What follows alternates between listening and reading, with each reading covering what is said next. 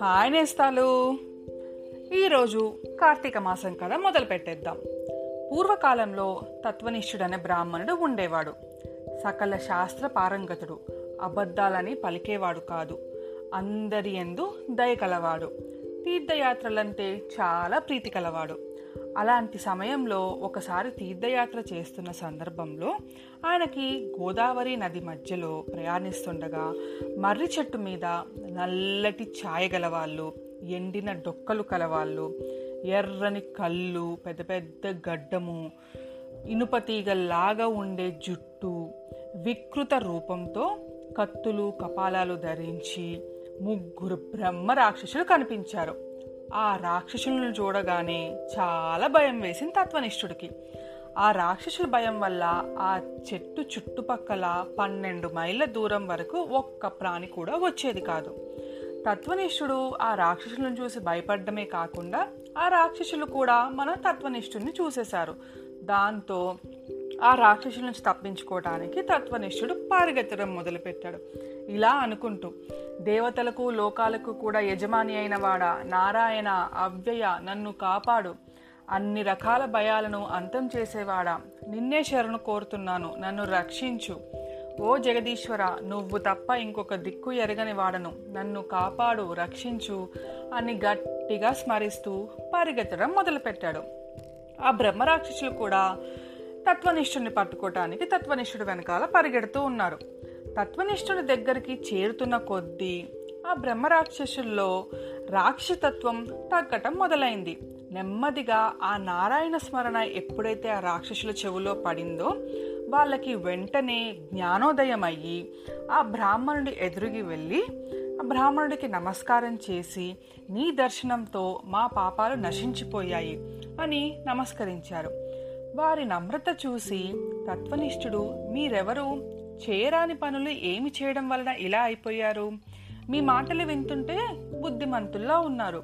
మరి ఈ వికృత రూపాలేంటి? నాకు వివరించండి. మీ భయబాధావలి తొలిగేదారి చెబుతాను అన్నాడు. అనగానే మొదటి రాక్షసుడు ఇలా చెప్పసాగాడు. నేను ఒక ద్రవిడను. ద్రవిడ దేశంలో మందరం అనే గ్రామాధికారిని. నేను కులానికి బ్రాహ్మణుడైన గుణానికి కుటీలుడను. అందరికీ ఒక్కళ్ళకి కూడా సహాయం చేసేవాడిని కాదు. నా కుటుంబ శ్రేయస్సు కోసం అందరినీ మోసం చేసేవాడిని ఒక్కళ్ళకు కూడా నా చేతితోటి అన్నం పెట్టింది లేదు. అందరి సొమ్ముని అపహరించేవాడిని అలా చేయటం వల్ల నా కుటుంబంతో సహా ఏడు తరాల వాళ్ళు అధోగతి పాలయ్యారు. మరణాంతరం నరకంలో నానా యాతనలు పడి ఈ బ్రహ్మ రాక్షసుడి రూపం దాల్చాను. దయ ఉంచి నాకు ముక్తిని ప్రసాదించండి అని చెప్పాడు. తర్వాత రెండో రాక్షసుడు ఇలా చెప్పాడు. నేను ఒక ఆంధ్రుడను. నిత్యము నా తల్లిదండ్రులను దూషిస్తూ ఉండేవాడిని నేను నా భార్య పిల్లలతో కలిసి మంచి భోజనం తింటూ వాళ్ళకి మాత్రము పాచిపోయిన భోజనం పెట్టేవాడిని ఒక్కళ్ళకి కూడా బయట వాళ్ళకి భోజనం కానీ ఎటువంటిది నా చేతితో పెట్టేవాడిని కాదు. విపరీతంగా డబ్బు సంపాదించాలనే భావనతో ఉండేదాన్ని. అలా జరిగిన తర్వాత నేను చనిపోయిన తర్వాత నరకానికి వెళ్ళి నానా బాధలు పడి ఆ ఆఖరికి ఇలా రాక్షసున్నయ్యాను ద్రవిడుడు లాగే నాకు కూడా ఏదైనా ముక్తి మార్గం ప్రసాదించు అని కోరాడు. ఇక మూడో రాక్షసుడు ఇలా చెప్పాడు. నేను ఒక పూజారిని. విష్ణు ఆలయంలో పూజారిగా ఉండేవాణ్ణి. నేను పూజారినైనా ఒక కాముకుడను అహంభావిని. భక్తులు స్వామివారికి సమర్పించేవాన్ని నేను వేష్యలకు సమర్పించేవాన్ని. ఆఖరికి గుడిలో దీపాలకి వాడే నూనెని కూడా హరించేవాణ్ణి భగవంతుడికి కొంచెం కూడా సేవ చేసేవాణ్ణి కాదు. ఆ దోషాల ప్రతిఫలంగా నరకము చూసి అప్పుడు ఈ రాక్షసున్నయ్యాను దయ ఉంచి నాకు కూడా మళ్ళీ మంచి జన్మ ప్రసాదించు నాకు మోక్షాన్ని ప్రసాదించు అని కోరాడు.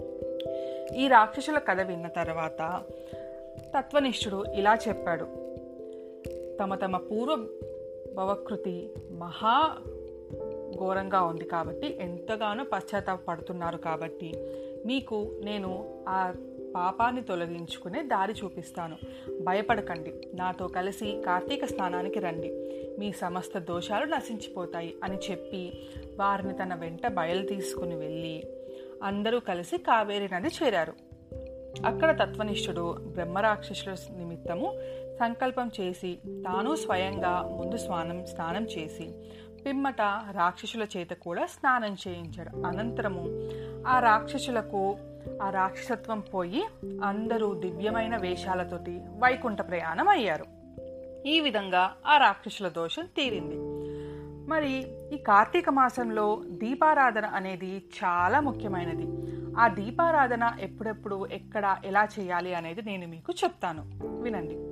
కార్తీక మాసపు సాయంకాలము శివాలయంలో దీపారాధన చేయడం వలన అనంతమైన ఫలితం వస్తుంది. శివాలయ గోపురం ద్వారం దగ్గర కానీ శివాలయం అందు కానీ శివలింగ సన్నిధిలో కానీ దీపారాధన చేయడం వల్ల అన్ని పాపాలు అంతరించిపోతాయి. ఎవరైతే కార్తీక మాసంలో శివాలయంలో ఆవు నేతితో కానీ నువ్వుల నూనెతో కానీ ఇప్ప నూనెతో కానీ నారింజ నూనెతో కానీ లేదా కనీసం ఆముద దీపాన్నైనా సరే సమర్పించినంత మాత్రాన వాళ్ళు అత్యంత పుణ్యవంతులు అవుతారు. ఇది నేస్తాలు. ఈరోజు కథ విన్నారు కదా మరి.